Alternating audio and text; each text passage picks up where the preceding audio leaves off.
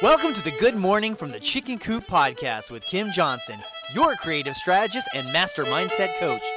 Filled with inspiration, distinctions, perspectives, and possibilities, we help you to cultivate a mindset that leads you to create the best version of yourself you could ever imagine. Join Kim every morning from one of her favorite happy places, her chicken coop, along with all her chickens. Hey, everybody, good morning from the chicken coop. So, today we are talking about a parking lot. And I'm not talking about your traditional parking lot of where you put your car.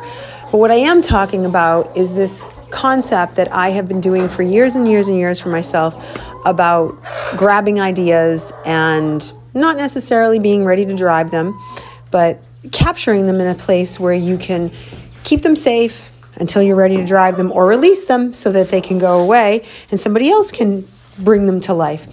So, parking lots to me are part of an everyday process because it's it's just inherent nature of someone who's creative or who wants to be creative to have a place where they can you know spend time during their day thinking about things to be creative the more time you spend in creativity or allowing yourself to be creative in whatever for, form that that takes for you, the more likely you are to be a happy person. Creativity is a huge, huge gift, and we as human beings often forget how much we need it, and we put it aside and we think it's a luxury, and it's not. The more you cultivate your creativity, the happier your soul is. It's just that simple you know, um, one thing that you can learn from the Bible is talking about, you, you know, just diving into it. You can feel how creative God is in the process throughout the Bible. And I truly believe that we are meant to co create. That's why we have the tenacity to keep creating, keep coming up with things. No matter how much you do, no matter how much you work on something, you're always going to want to change it. I don't care if it's something simple like your business card. I mean, stop and pause and think for a second. How often have you had different designs on business cards? Like you think you got it. Okay, that's it. I got a new logo. And then before you know it, you're designing another new logo and another new business card and adding something else and changing your website. And that's just a minor thing. Getting new furniture, redoing your house. It's all part of that same thing. But those creative juices that I'm talking about, those are really essential. And those ideas that I'm talking about have to be captured somewhere because if you don't put them somewhere, one, it stresses you out to keep them all in your head.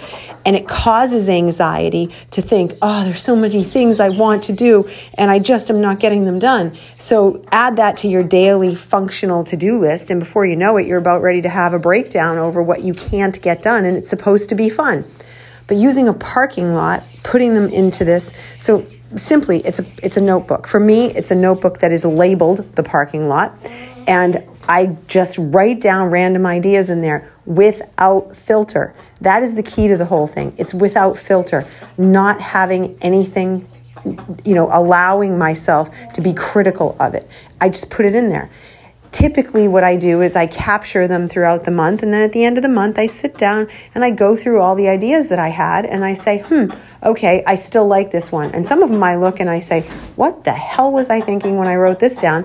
But a lot of times I go, "Wow, that was actually really good." Uh, you know, this podcast was something that went into the parking lot and then you know came to fruition when i went back and looked at it and was like oh that's a pretty darn good idea so it, the essence of it is doing this without judgment which is extremely hard for us because we judge everything all the time so it's incredibly important that you do it without judgment that you actually work on doing this from a place of neutrality acceptance and just saying, hey, I'm brainstorming. That's what I'm doing. I'm just simply brainstorming.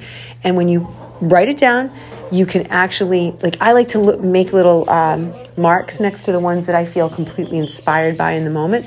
The ones that, like, I'll even give little stickers to myself sometimes, put a little gold star next to ones that I particularly find interesting in the moment.